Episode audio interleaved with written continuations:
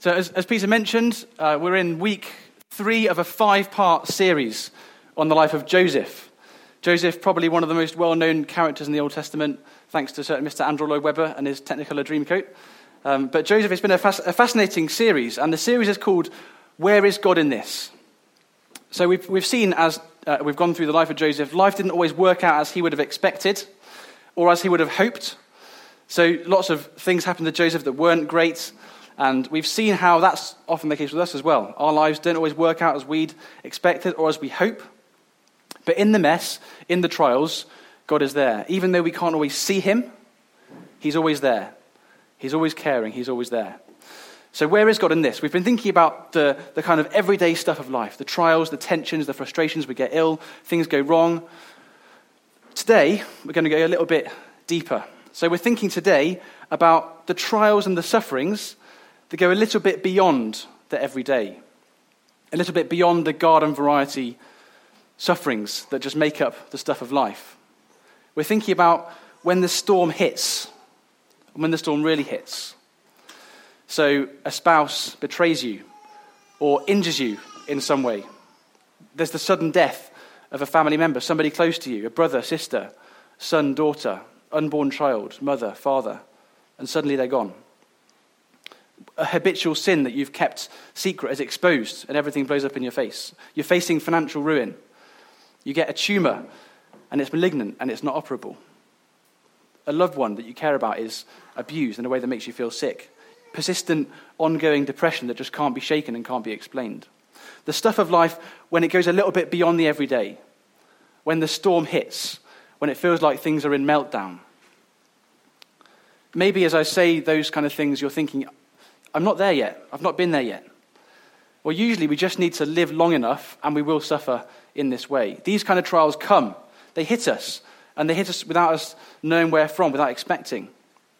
Um, a few years ago, I had a reunion with some old friends, and it had been a few years since we met up. And as we were talking together and catching up and sharing what, what had happened in our lives, we were struck that there was one thing we all had in common, and that is that we'd suffered more than the last time we were together a few years before. One guy found a lump in his throat, and it was cancer. It wasn't as bad as he'd expected, but he wasn't in the clear yet. Another guy's marriage struggling. Another guy, close family member, got involved in a, a sex scandal that was ripping the whole family. We were in the midst of a season where we'd had recurrent miscarriages with no explanation. We'd all suffered. So maybe you're not there yet, but I expect you will be. Or maybe you, as I think, as I speak about those things, you know exactly what I'm talking about. And you can think of the date and the time when you got that phone call, or where your husband or wife or your son or daughter said that thing to you. You know where you were. And maybe you're in the middle of a storm right now. Maybe this is, this is describing your current existence. And when we're in those storms, when that stuff happens, the question we've been thinking about is more pointed than ever. Where is God in this? Where is God in this? When life really hurts? How can we make sense of life? How can we make sense of God when things are falling apart? And for many people, in those times, that's the reason that causes them to turn their back on God. They walk away. They say, I, I can't square God existing with what I'm going through. What we're going to see today in the passage we're looking at um, in Genesis is that Joseph was probably at his lowest point. He was, life was falling apart for him. And as we look at what happened to him, and as we try and make sense of his suffering, we're going to see how it helps to make sense of ours. And what we're going to discover is a principle. A principle that's not comfortable, but is profoundly, deeply important, crucial, as we seek to understand and make sense of the hard times that we go through. And it's a principle that has the power to transform those times, to transform the way we approach them and the way we handle them to make a difference. And maybe you're here and you have turned your back on God. And maybe as I speak, you'll realize that what I'm describing from the Bible is a different God to what you thought he was. So let's turn in our Bibles to Genesis chapter 40. If you've not got a Bible, then stick a hand up. It'd be great to have this passage open in front of you. On these, um, in these black Bibles, it's page 33. So stick a hand up and Peter will bring one over. Um, so, page 33 in these black Bibles. And we're going to look at a pretty big chunk today. We're going to look at uh, chapters 40 and 41, the whole thing. So Um, I'm not going to read every single verse. The passage basically splits up into three scenes, three major scenes. So we're going to walk through them and talk about what's happening, and then we're going to step back and see this principle that's, that's at work in this section, and then see how it connects with our lives and how it applies to us and our suffering. So Genesis 40 and 41, three scenes. And scene one is Joseph in prison.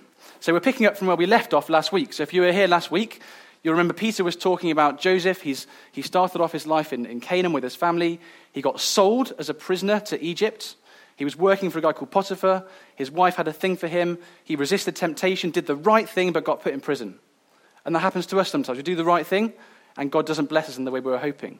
And, and it feels like things are going wrong. So Joseph's there. He's in prison, and he's facing, in that prison, the challenge of injustice.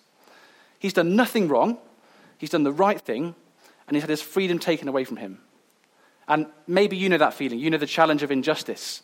Something being done to you that's not right, that you didn't earn, that's not fair. So today we pick up the story, and it's about nine or ten years later. So Joseph is age 28 now. So he was thrown into prison, we think maybe around 18, 19 years old. That's a long time to be in prison. And those are the best years of his life those sort of nine, ten years, his prime years, where he's full of energy, he can go and change the world, and he's stuck between four walls. So he's facing the challenge not only of injustice, but the challenge of waste, wasted years. And maybe you know that too. Maybe you know the challenge of waste, a decision you've made or a decision that someone else has made that's just wasted time, wasted energy, wasted years of your life. Maybe you know that. So let's pick up the story. Um, Genesis chapter 40, and we're going to start from verse 1. Sometime after this, the cupbearer of the king of Egypt and his baker committed an offense against their lord, the king of Egypt. And Pharaoh was angry with his two officers, the chief cupbearer and the chief baker, and he put them in custody in the house of the captain of the guard, in the prison where Joseph was confined.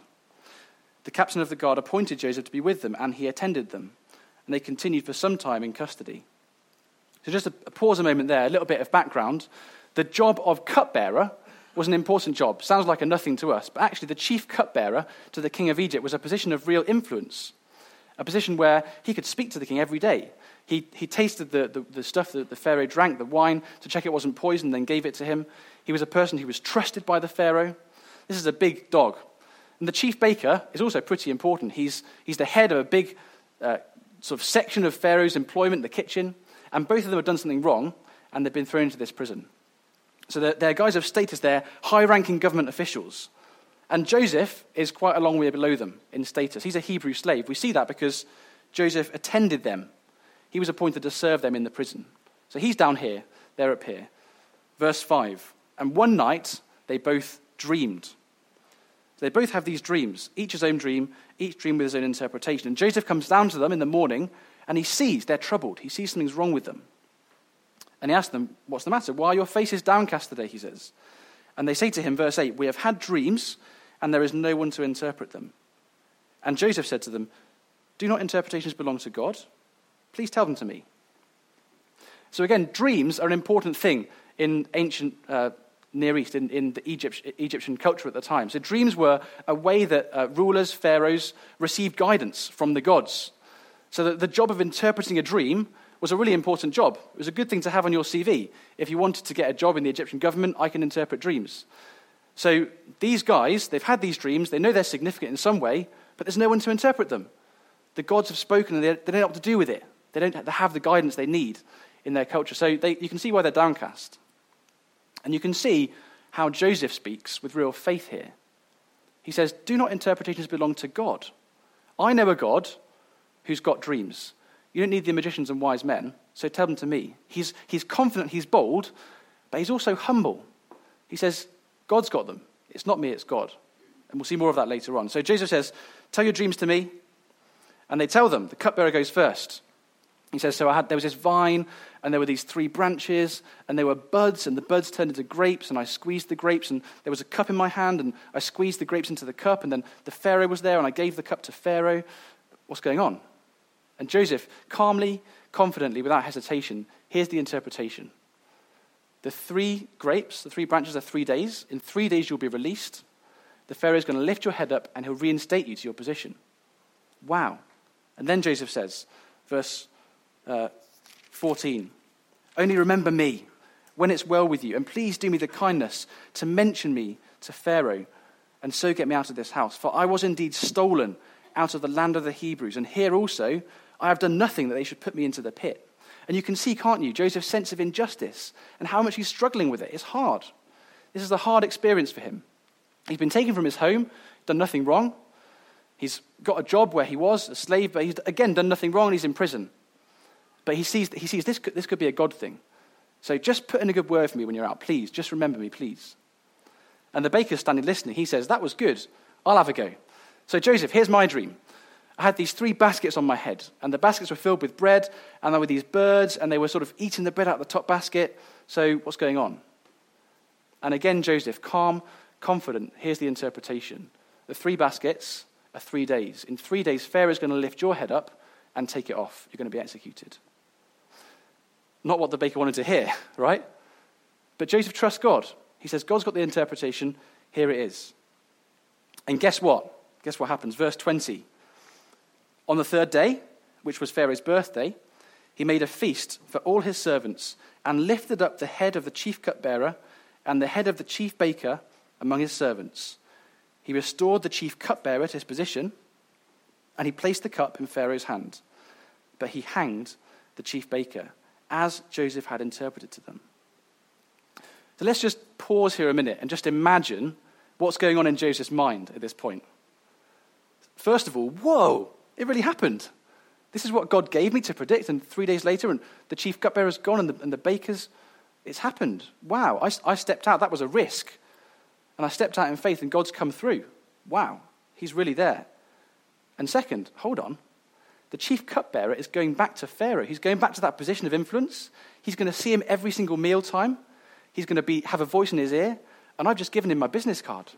I've just interpreted the dream, and it's come true. This is it. This is my big break. And then we read verse 23. Yet the chief cupbearer did not remember Joseph, but forgot him. And that must have shattered him like a knife through the heart. This was his big break. He had everything, it was, it was going to happen. But he blew it. A big chance, gone, slipped through his fingers. And I guess Joseph didn't realize straight away. The first day, after the chief cupbearer got out, he's waiting for the knock on the door. This is it. He's going to come and say, We've reopened your case. Come on, Joseph, out you come. The day goes by and nothing happens.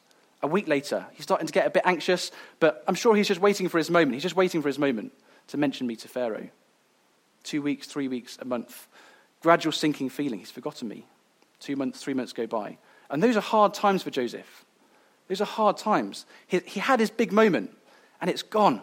Slipped through his fingers. He did everything he could, and it's gone. And then the scene changes. And we're now no longer in the prison, we're in Pharaoh's bedroom chapter 41, verse 1. Have a look down. After two whole years, two whole years, Joseph was in that position. Pharaoh dreamed that he was standing by the Nile, and behold, there came up out of the Nile seven cows, attractive and plump, and they fed in the reed grass. And behold, seven other cows, ugly and thin, came up out of the Nile after them and stood by the other cows on the bank of the Nile. And the ugly, thin cows ate up the seven attractive, plump cows, and Pharaoh woke. And he fell asleep and dreamed a second time. And behold, seven ears of corn, plump and good, were growing on one stalk. And behold, after them sprouted seven ears, thin and blighted by the east wind. And the thin ears swallowed up the seven plump full ears. And Pharaoh awoke, and behold, it was a dream. So in the morning his spirit was troubled, and he sent and called for all the magicians of Egypt and all its wise men. Pharaoh told them his dreams, but there was none who could interpret them to Pharaoh.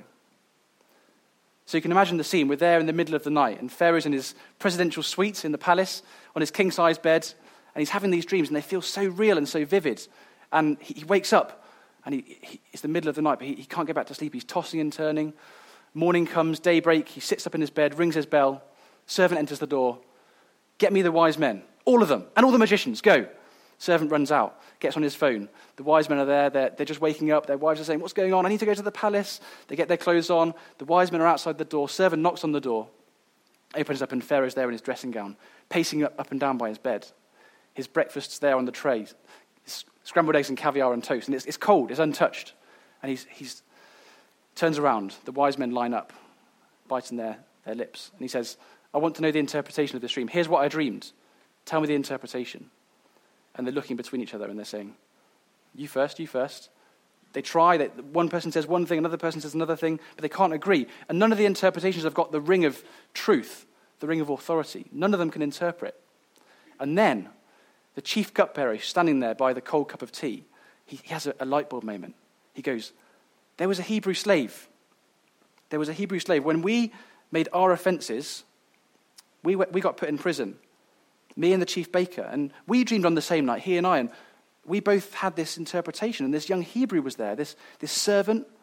And he interpreted our dreams to us. And as he interpreted to us, it came about. And I was restored to my office, and the baker was hanged. This is it. This is Joseph's big break. Now have a look at verse 14, what happens next. It's just like a whirlwind. Pharaoh sent and called Joseph, and they quickly brought him out of the pit. And when he had shaved himself and changed his clothes, he came in before Pharaoh. And Pharaoh said to Joseph, I have had a dream, and there is no one who can interpret it. I have heard it said of you that when you hear a dream, you can interpret it. Again, let's just pause for a moment and imagine what's going through Joseph's mind at this point.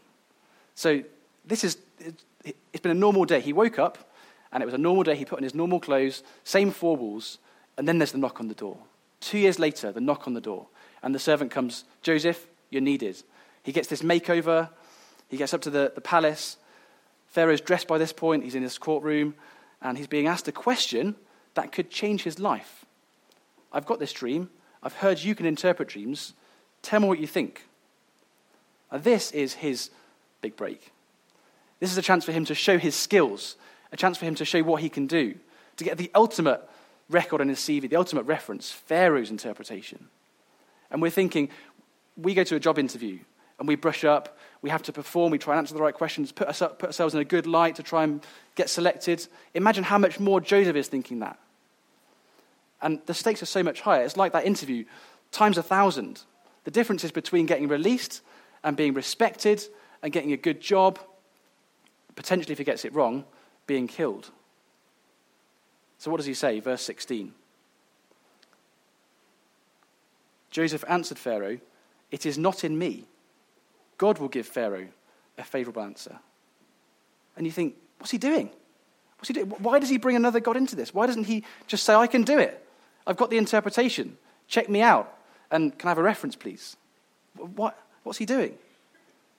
This is, this is a, an incredible act of faith by Joseph and courage to say, You've not got the right guy, but you've got the right God. And he goes ahead, calmly, confidently. Pharaoh tells him his dream. There's the plump cows, the thin cows. The plump cows ate the thin cows, and there's the plump corn, the thin corn, the plump corn ate the thin corn. And, and Joseph takes it all in, takes a breath. Verse 25 says to Pharaoh, The dreams of Pharaoh are one. God has revealed to Pharaoh what he's about to do. The seven good cows are seven years, and the seven good ears are seven years. The dreams are one. The seven lean and ugly cows that came up after them are seven years. And the seven empty ears, blighted by the east wind, are also seven years of famine. It is as I told Pharaoh, God has shown to Pharaoh what he's about to do. There will come seven years of great plenty throughout all the land of Egypt, but after them there will arise seven years of famine, and all the plenty will be forgotten in the land of Egypt. The famine will consume the land, and the plenty will be unknown in the land by reason of the famine that will follow, for it will be very severe. And the doubling of Pharaoh's dream means that the thing is fixed by God, and God will shortly bring it about. So notice how he repeats his point. He's, he's there before Pharaoh, and he's saying repeatedly, the dream's from God. God's revealed something to Pharaoh. God's shown something to Pharaoh. God's got the interpretation for you. The thing is fixed by God. It's not me, it's him. But if that's not enough, he goes beyond just interpreting the dream, and he takes a step out of what he's been asked to do, and he goes and gives advice. He goes beyond interpretation to actually suggesting a government policy proposal in light of what he's heard. So, verse 33, he says, Now therefore, let Pharaoh select a discerning and wise man and set him over the land of Egypt. Let Pharaoh proceed to appoint overseers over the land, take one fifth of the produce, let them gather the food of the good years, and the food shall be a reserve. He's basically saying, Here's what the dream means, and here's what you should do. Here are the people you should appoint, and here's the policy you should implement to make this work. Wow. He goes all that, and there's silence in the room, and there's tension, And his servants are looking on, and Pharaoh's there, and they're thinking, which way is this going to go? Is he going to have a, a thumbs up or a thumbs down? And verse 37 Pharaoh breaks the silence. The proposal pleased Pharaoh and all his servants. And Pharaoh said to his servants, Can we find a man like this, in whom is the Spirit of God? And then Pharaoh said to Joseph, Since God has shown you all this, there is none so discerning and wise as you are. You shall be over my house, and all my people shall order themselves as you command. Only as regards the throne will I be greater than you. Wow. What a transformation. In the morning, he's a forgotten slave in prison. In the afternoon, he's second only to Pharaoh in the land of Egypt. He gets given Pharaoh's ring, he gets given Pharaoh's chariot. Pharaoh says, Everyone's going to bow down before you. No one's going to lift hand or foot in Egypt apart from your word. It's stunning. And then the scene changes again. We move from scene two to scene three. And this scene, it's not really one scene, it's more like a montage of scenes. You know, like in a film where you get like sort of a few years compressed into two minutes of, of footage, and there's music in the background, and you see kind of everything working out. This is what happens in the rest of the chapter. Verse uh, 40, 46 through to the end. It's a, it's a, collection of clips, and we've got Joseph there, 30 years old, in his um, in, in, in, interral ceremony. What's it called? When you uh, get the, the, position you want. Anyway, he's there in his ceremony. He's give, been given his gown, his ring. The next scene, you've got Joseph in his, in his chariot going around Egypt, and the, the crops are overflowing, and he's Uh, gathering the grain into barns. Then you've got a scene of Joseph by his bedside. He's got a child in his arms, and that happens again. He's got two children, his wife's there. Next scene, you've got Joseph in his office, and he's there with his records, and there's queues outside. There's a famine, that the ground is parched, and people are queuing up to try and buy grain, and he's working through his, his paperwork. It's all working out. The dream is coming true. It's all happening, just as he prophesied, just as God said. His policy proposal is shown to be spot on, and he's there, and he's saving lives. It's working. And right in the middle of this kind of montage, you get this, these words, this detail about Joseph's children. Have a look at verse 50. It says, Before the famine came, two sons were born to Joseph. Asenath, the daughter of Potiphar, a priest of On, born them to him. Joseph called the name of the firstborn Manasseh, for he said, God has made me forget all my hardship and all my father's house. The name of the second he called Ephraim, for God has made me fruitful in the land of my affliction. So he's in a foreign land, he's being incredibly successful, and right in the middle of it, he acknowledges God. He calls his children names that are all about God and not him. God's made me fruitful, God's made me forget. So in the prison, he acknowledges God. It's not me, it's him. Before Pharaoh, he acknowledges God. It's not me, it's him. And in Egypt, in charge, in the midst of incredible success, he acknowledges God. It's not me, it's him. It's an incredible story. The ultimate kind of rags to riches tale. But how does it help? And how does it help us in our sufferings? Not many of us are gifted like Joseph. Not many of us are gifted managers and decision makers, and not many of us are going to be put in positions of authority like, like Joseph was. I'd like to suggest there's, there's one big principle that's at work here. One big principle we can learn from this passage. It's not a comfortable principle, but it's crucial. And it has the power, I think, to make sense of our suffering, to make sense of Joseph's suffering, and actually to transform our suffering and the, the, the, trials and the hard times that we go through. And here it is it's this God allows suffering in the lives of his people for a purpose. And God wants to use suffering to deepen our character, our closeness to him, and to increase our fruitfulness for him. It's really important. I'll say it again. God allows suffering in the lives of his people for a purpose. He wants to deepen our character and our closeness to him and increase our fruitfulness for him. That's what's going on in this passage that we just looked at. So God allows Joseph's suffering. God's responsible for the dreams, and God's responsible for the timings of the dreams, and he delays them. God allows suffering in Joseph's life. Why? Because he wants Joseph to mature. He wants to change Joseph's character. He wants to draw Joseph closer to him. The Joseph that comes out of prison is miles away from the Joseph that the arrogant 17 year old that goes to his brothers and tells the, the, the dreams um, without thinking of what he's going to be doing and the, what, he, what he'll be, um, the problems he'll be causing. The Joseph that comes out of prison is, like we've seen, he's bold and confident, but he's humble. And he's got a wisdom that's beyond his years. And he acknowledges God in the midst of that wisdom. He's, he's got a depth of character that's just not there when he's 17. So God takes Joseph through that suffering to mature him and change him. But there's another reason. God takes Joseph through the suffering because he wants to use him. He's got a bigger purpose in mind than just making Joseph a different person. He wants to use him in his grand plan. We get a hint of that in verse 57 of chapter 41. Have a look. It says right at the end of our chapter, Moreover, all the earth came to Egypt to Joseph to buy grain because the famine was severe over all the earth. And the language there that's used, the phrase that's used, is deliberately similar to the phrase that's used back in Genesis 12 when God gives the original promise to Abraham and says, I'm going to make you a great nation, I'm going to make you a blessing, and all nations, all the earth will be blessed through you. It's the same language being used deliberately because the writer wants to show that God has put Joseph through this suffering because he wants to make Joseph part of his grand plan to save the world, to bless the nations. And that's just a little bit of that plan being fulfilled. And it's not just Joseph, we see this kind of pattern. It's all the way through the Bible, this pattern that God, before he uses someone, he takes them through suffering. He takes them through trials and through fire. We see it in Abraham. He gets given a promise. He waits decades and suffers years of failure and frustration before he gets the promised child. We see it in Jacob, who runs away from home um, under fear of being murdered by his brother, having received the promise, and spends years in exile. When he comes back, he's not ready, so he has to have a fight with an angel and be broken properly before he can be used. We see it in Moses, murders a man, again gets sent away into an anonymous wilderness for 40 years before he can be used by God. You see it in David. He's made king, and then he's hunted in the desert for years and years before he's ready to be king of Judah and of Israel. So we see this pattern not just in Joseph, but all the way through the Bible.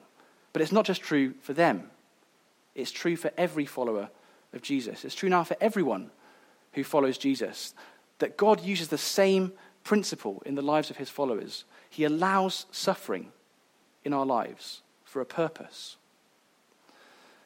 I remember not long after I got married, um, I was involved in a preaching class in Bristol where I lived. A, few churches got together and young guys who were looking to sort of have a go at preaching and explore what it was like. Um, basically, we'd come together and have some training and have a go at preaching and get some feedback. And I remember really clearly, I think it was the first or second session, I overheard a conversation between two of the pastors who were there. Older guys, godly and wise, experienced guys. And one of them said to the other, It's been my experience that young men in ministry need to be broken before they can be useful. I thought, wow, okay, I need to take that on board.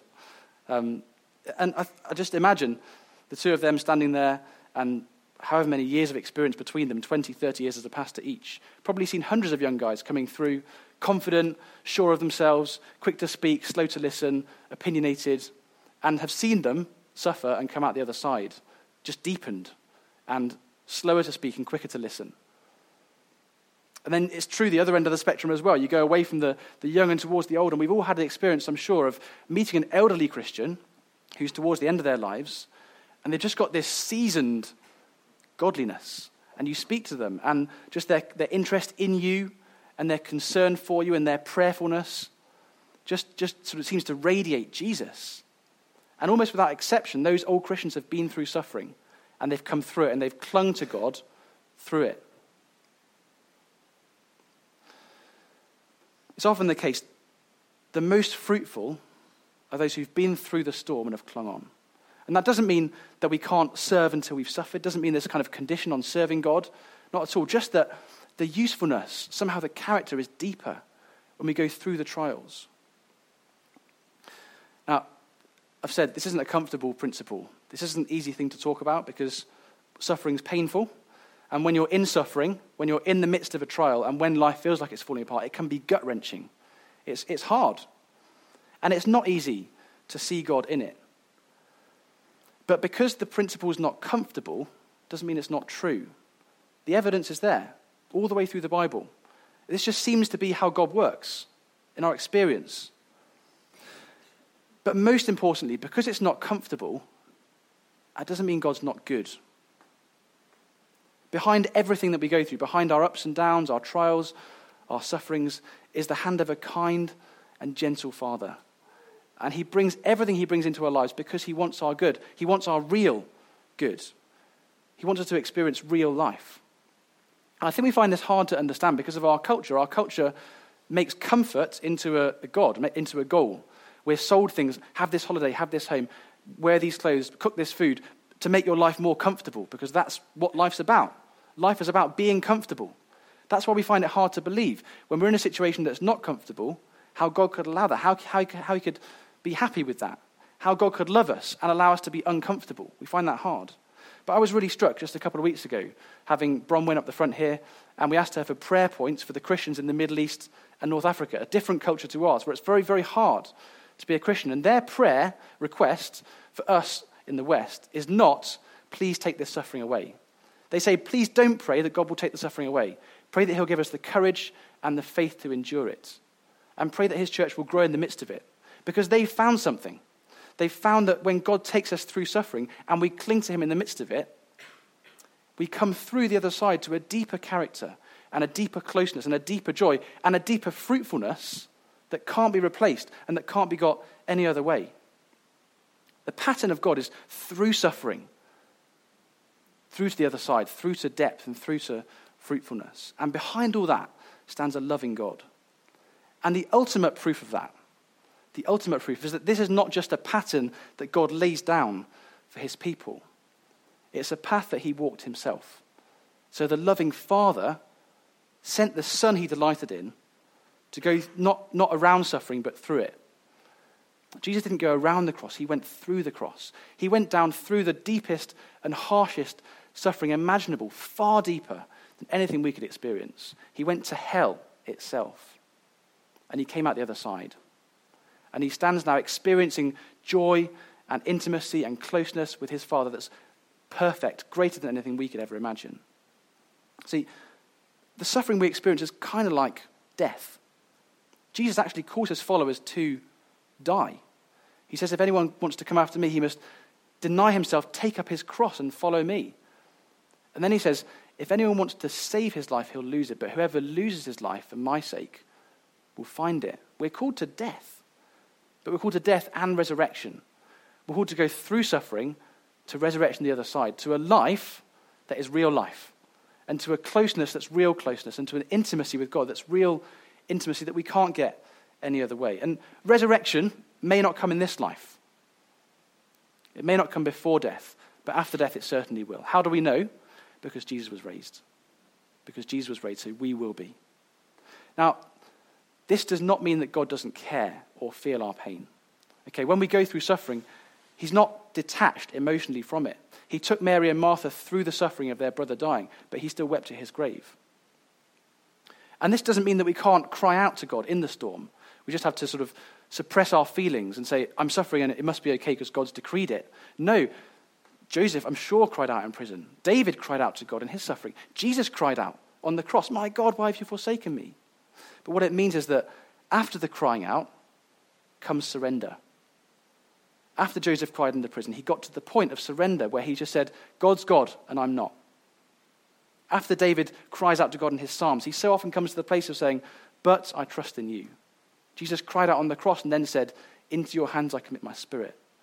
Of course, cry out to God, but go through that crying and surrender to him and let God be God. I want to, before I finish, just three really practical things.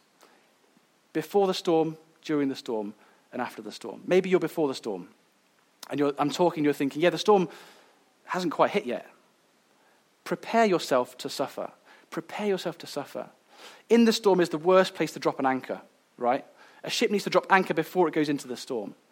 So before you're in the storm, internalize this principle. God allows suffering for our good. Internalize it. Let it sink into your, your heart. Because in the storm is not the place to be hearing that. You want to hear it now and get it sinking in. In the storm, if you're in the storm, just cling on. Know that God hurts with you. Cry out to Him and get through the crying and, and surrender. Or maybe you're after the storm and you've come through. Stay surrendered to God.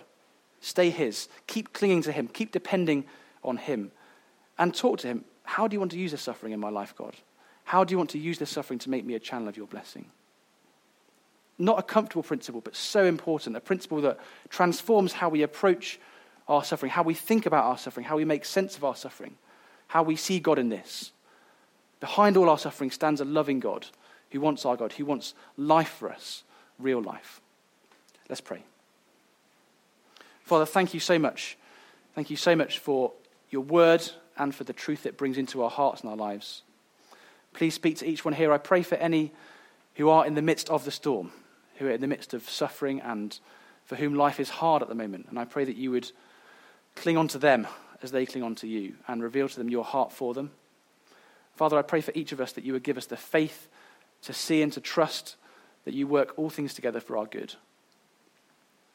And Father, use suffering in our lives to make us more like you, to bring us to that closer walk with you, that, that maturity, that depth of character that is, that is the life that you've promised for us, the real life that you want for us, the best life that we can have. We pray in Jesus' name. Amen.